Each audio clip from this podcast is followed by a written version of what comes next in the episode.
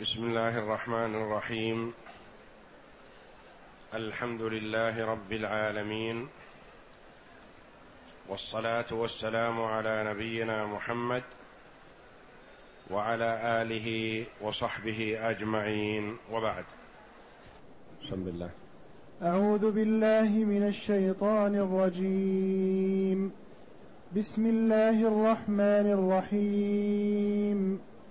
طاسين تلك آيات تلك آيات القرآن وكتاب مبين.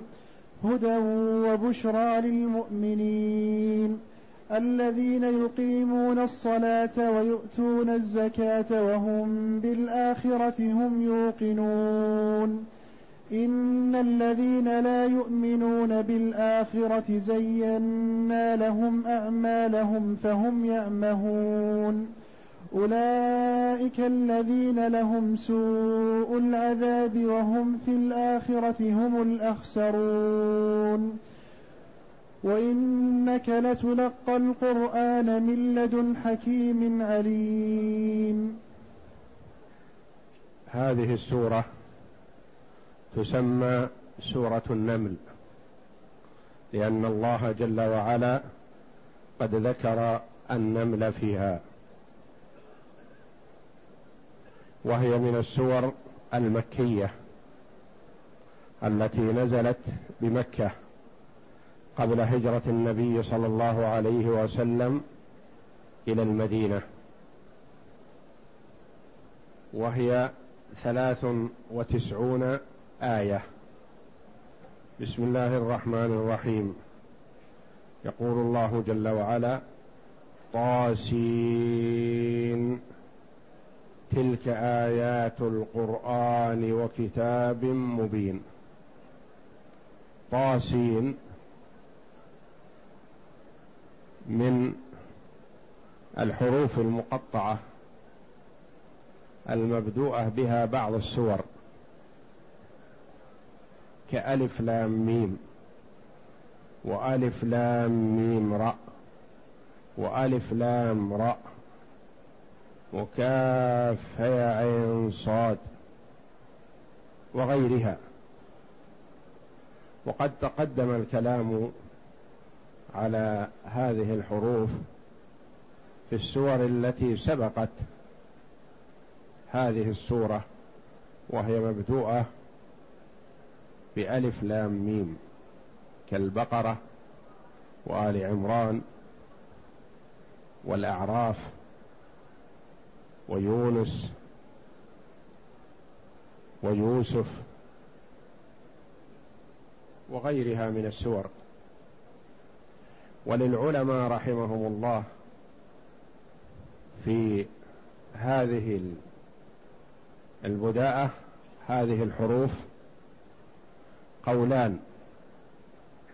أحدهما أنهم قالوا إن هذه الحروف سر الله جل وعلا في القرآن. فنقول فيها الله أعلم بمراده بذلك. ولا نخوض فيها بتفسير وبيان بدون برهان. وروي هذا عن الخلفاء الأربعة رضي الله عنهم. وعن ابن مسعود. وعن جمع من الصحابة والتابعين. من أئمة التفسير. قالوا الله أعلم بمراده بذلك. ومن العلماء رحمهم الله من تلمس الحكمة في ذلك وقالوا فيها أقوالا عدة. منهم ابن عباس رضي الله عنهما. حبر هذه الأمة وترجمان القرآن. قال إن هذه الحروف المقطعة المجتمعة وهي أربعة عشر حرفا نصف حروف المعجم. يتكون منها اسم الله الأعظم. ولكن كيف يركب؟ الله أعلم بذلك. وقيل كل حرف منها يرمز إلى اسم. فالألف لله واللام لجبريل والميم لمحمد.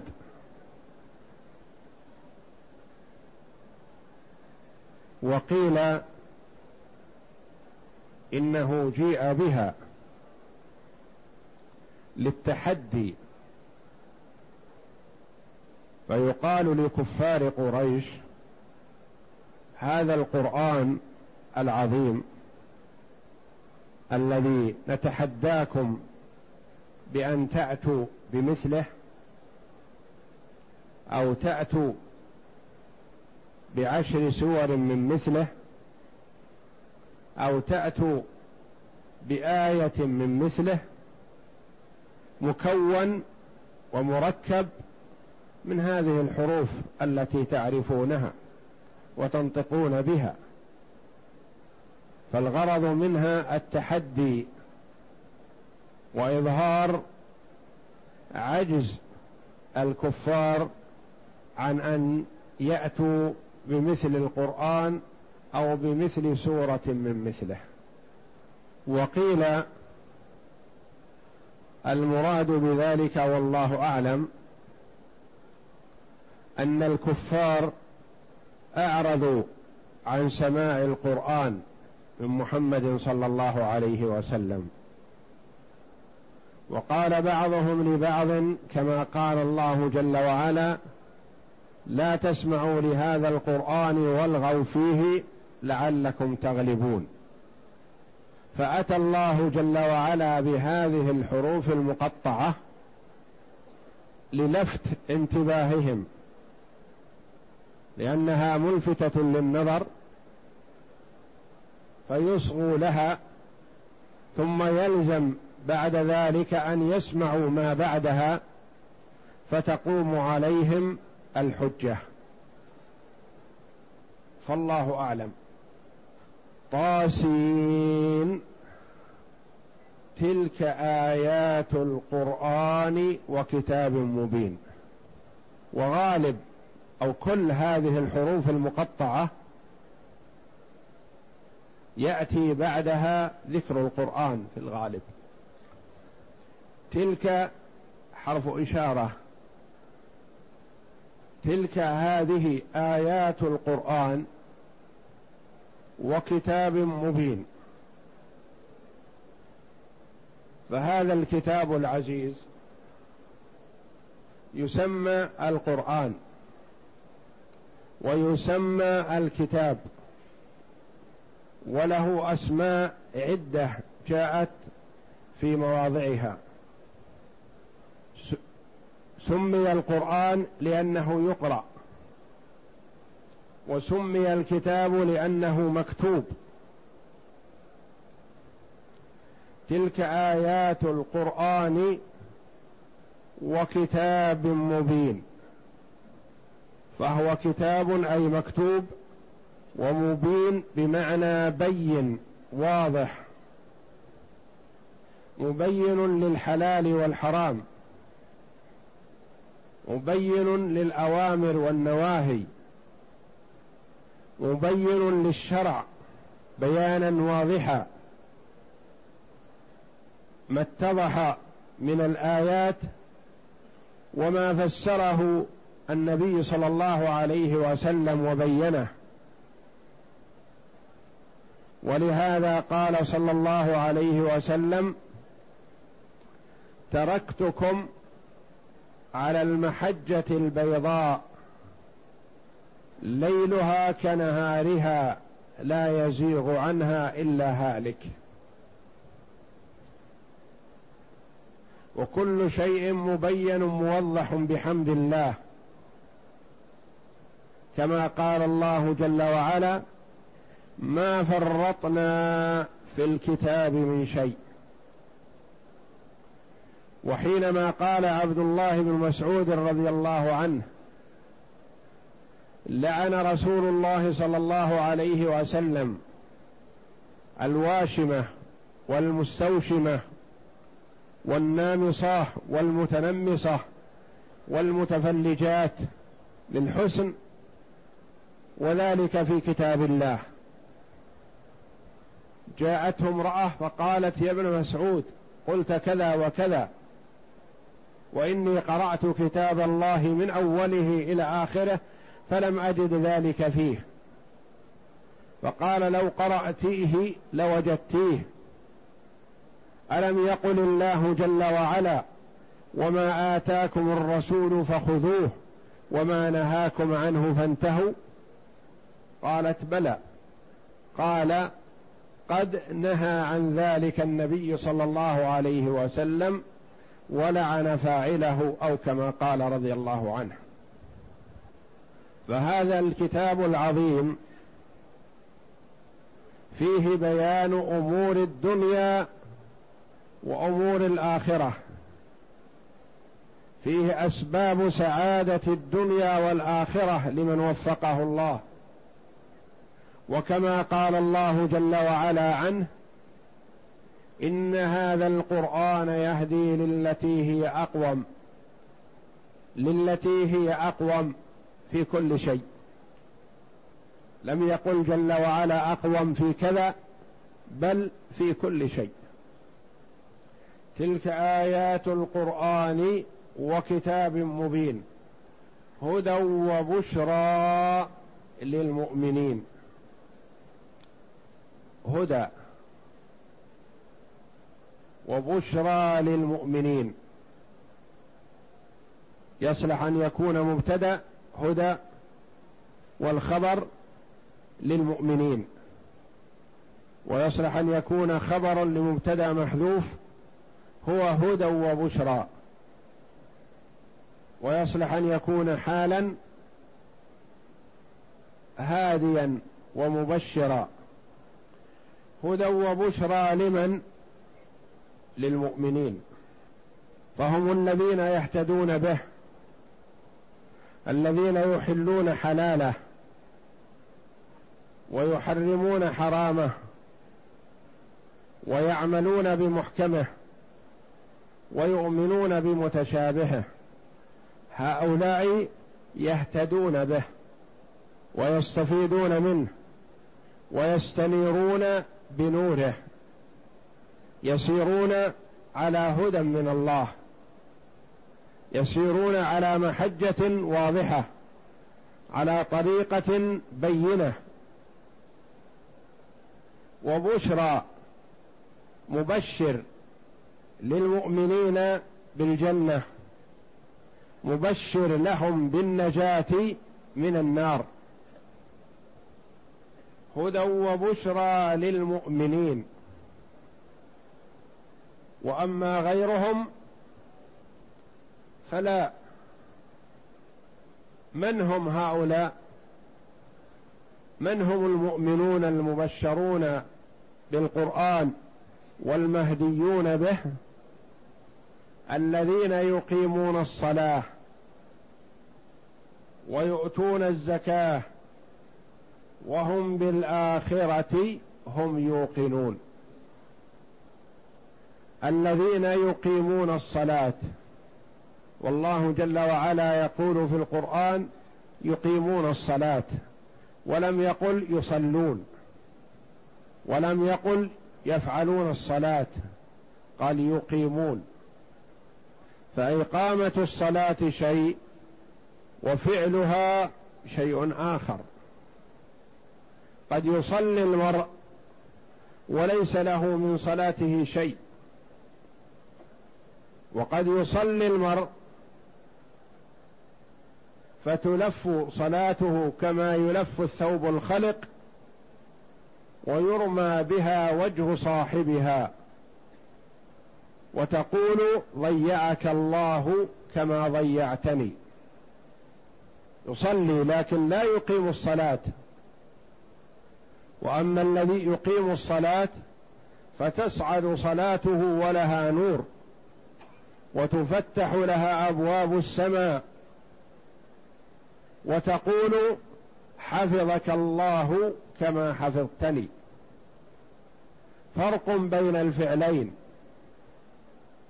ولذا قال الله جل وعلا الذين يقيمون الصلاة يأتون بها قائمة على الوجه المطلوب.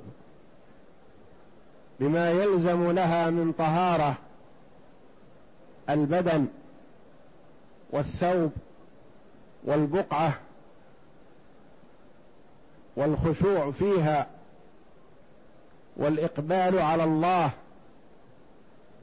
والتدبر والتأمل لما يقول المصلي في صلاته حينما يقول الله أكبر يستشعر معنى هذه الكلمة العظيمة. وحينما يقرأ القرآن يتأمل ويتدبر كتاب الله كأنه هو المخاطب به وحده. وحينما يقول سبحان ربي العظيم يستشعر معنى هذه الكلمة العظيمة. الدالة على عظمة الله جل وعلا. وحينما يقول سبحان ربي الأعلى يستشعر علو الله جل وعلا العلو المطلق علو القدر وعلو القهر وعلو الذات. فهو جل وعلا له العلو المطلق. وحينما يدعو ويسأل الله جل وعلا يستشعر أن الله يسمع دعاءه ويستجيب له. وهكذا يتدبر ويتأمل صلاته فيكون لها نور وتفتح لها أبواب السماء وتحفظه من سائر الفحشاء والمنكر. حفظته صلاته. كما قال الله جل وعلا إن الصلاة تنهى عن الفحشاء والمنكر. فالذي يصلي الصلاة الحقيقية على ضوء ما أمر الله جل وعلا به وشرعه رسوله صلى الله عليه وسلم تنهاه صلاته عن كل ما يغضب الله. إن الصلاة تنهى عن الفحشاء والمنكر. صلاة الغافل لا تنهاه. صلاة الساهي لا تنهاه. الصلاة بالفعل فقط بدون حضور القلب لا تنفع صاحبها. الذين يقيمون الصلاة يؤدونها في أوقاتها. إن الصلاة كانت على المؤمنين كتابا موقوتا. أي مفروضا في الأوقات فلا يؤخر صلاة عن وقتها. يؤديها الرجال جماعة في المساجد مع المسلمين. يقول صلى الله عليه وسلم لقد هممت أن آمر بالصلاة فتقام. ثم آمر رجلا فيؤم الناس ثم انطلق معي برجال معهم حزم من حطب إلى قوم لا يشهدون الصلاة فأحرق عليهم بيوتهم بالنار. وفي رواية لولا ما في البيوت من النساء والذرية لفعلت. هذا للمتخلفين عن صلاة الجماعة الذين يقيمون الصلاة. ويؤتون الزكاة. يعطون زكاة أموالهم طيبة بها نفوسهم. يبتغون فضل الله جل وعلا بلا من ولا رياء ولا سمعة. وإنما يطلبون ثواب ذلك من الله. فيزكيهم الله جل وعلا بهذه الزكاة. سميت زكاة لأنها تزكي النفوس وتشهد لها بالإيمان وتزكي المال تحفظه مما يضره ويؤتون الزكاة مستشعرين حال الإيتاء. شكر الله جل وعلا. على هذه النعمة وأنه بالإمكان أن تكون أنت فقير آخذ للزكاة بدل ما أنت معطي. فتحمد الله الذي جعلك معطي ولم يجعلك آخذ. فتفرح بفضل الله بأن يكون عندك مال تزكيه. واختلف العلماء رحمهم الله بأيهما أفضل. تأدية الزكاة سرا أو جهرا. قالوا السر أقرب للإخلاص والجهر أقرب لأن يقتدى به في ذلك وليبعد عن نفسه الاتهام بأنه لا يزكي. وقال بعضهم يحسن في صدقة التطوع أن تكون سرا لأن النبي صلى الله عليه وسلم ذكر من السبعة الذين يظلهم الله تحت ظل عرشه يوم لا ظل إلا ظله رجل تصدق بصدقة فأخفاها حتى لا تعلم شماله ما تنفق يمينه.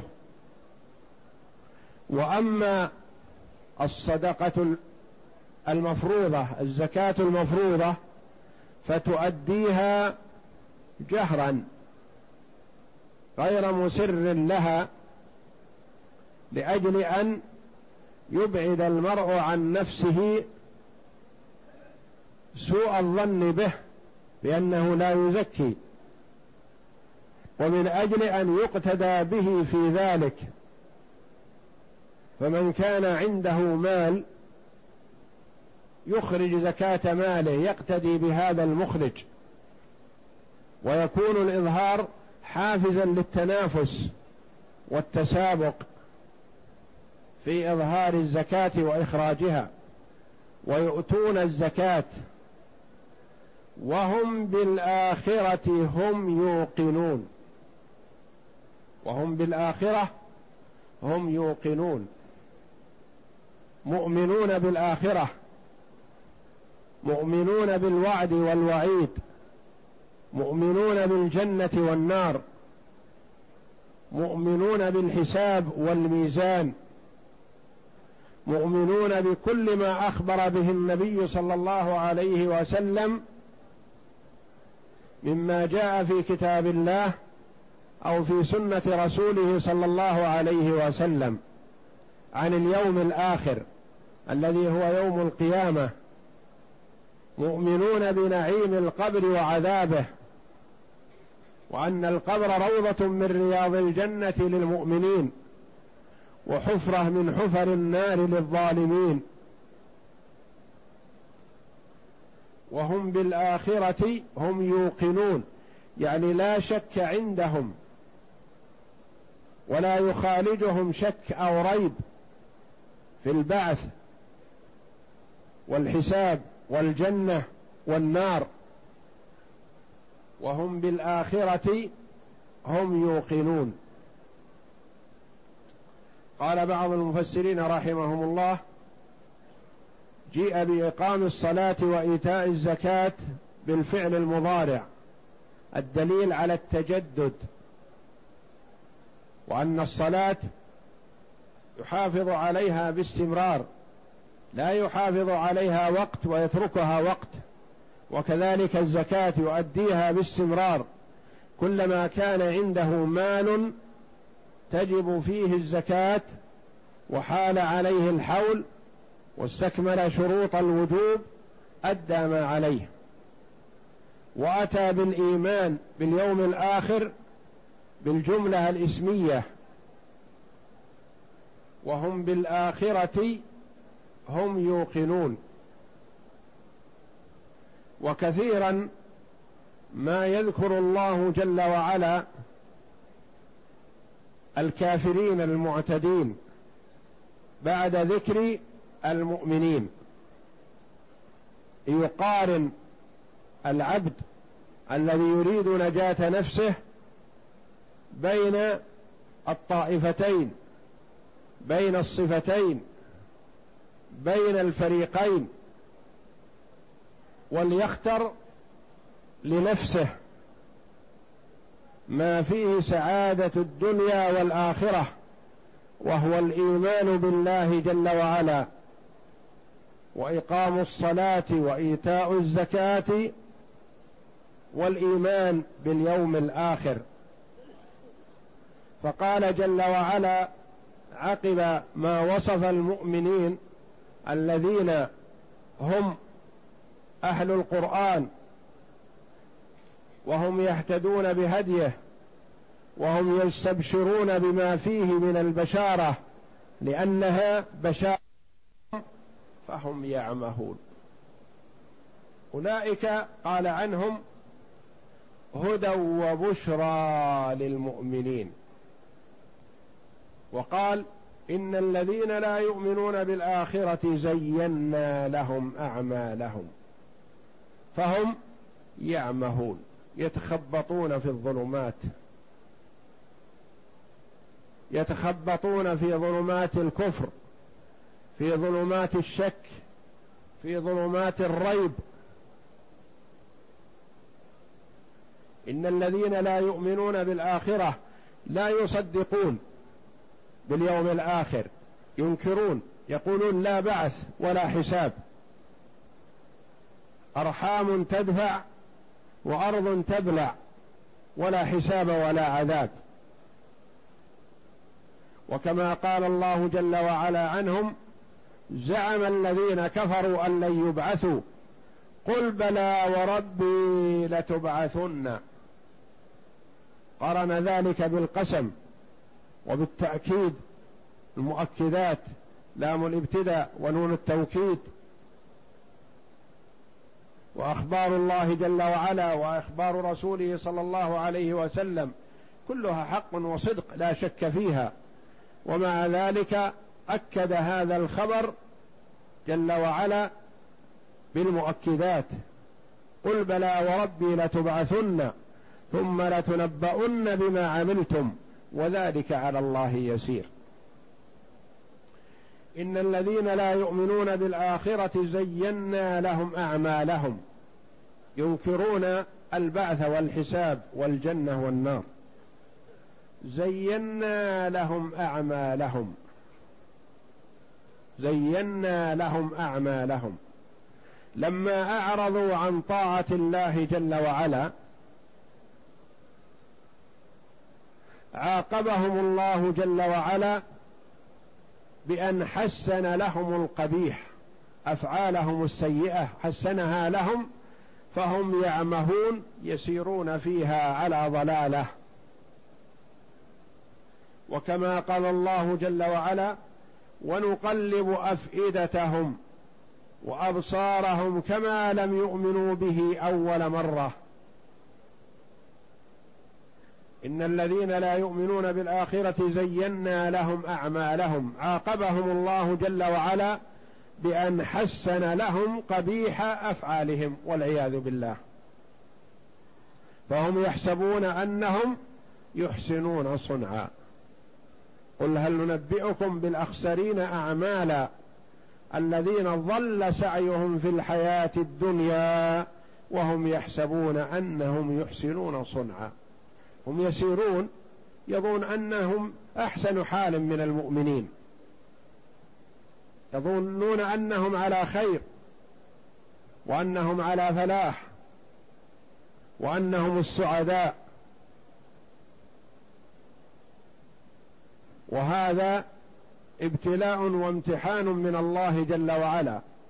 دعاهم إلى الإيمان فلما لم يؤمنوا زين الله جل وعلا لهم القبيح عدلا منه ولم يظلمهم جل وعلا. فهو جل وعلا لا يظلم الناس شيئا ولكن الناس أنفسهم يظلمون. هذا معنى زينا لهم أعمالهم عند كثير من المفسرين رحمهم الله. ويرى بعضهم بأن الله زين لهم الأعمال الحسنة ودعاهم إليها ورغبهم فيها لكنهم لم يفعلوها ولم يميلوا إليها ولم يستجيبوا. فهم مع ما دعاهم الله جل وعلا إليه من الأفعال الحسنة فهم يعمهون. والعمه السير على غير هدى. أولئك الذين لهم سوء العذاب وهم في الآخرة هم الأخسرون. أولئك هؤلاء الموصوفون بهذه الصفة أولئك الذين لهم سوء العذاب. لهم سوء العذاب في الدنيا بالقتل والإهانة والاحتقار. وهم في الآخرة هم الأخسرون. خسروا أنفسهم وأهليهم وأموالهم في نار جهنم والعياذ بالله. أولئك لهم سوء أولئك الذين لهم سوء العذاب في الدنيا أو في الدنيا والآخرة. وهم في الآخرة هم الأخسرون لا شك ولا محالة. لأن الخسارة العظمى خسارة الآخرة. قد يخسر المرء الدنيا لكنه في الآخرة رابح.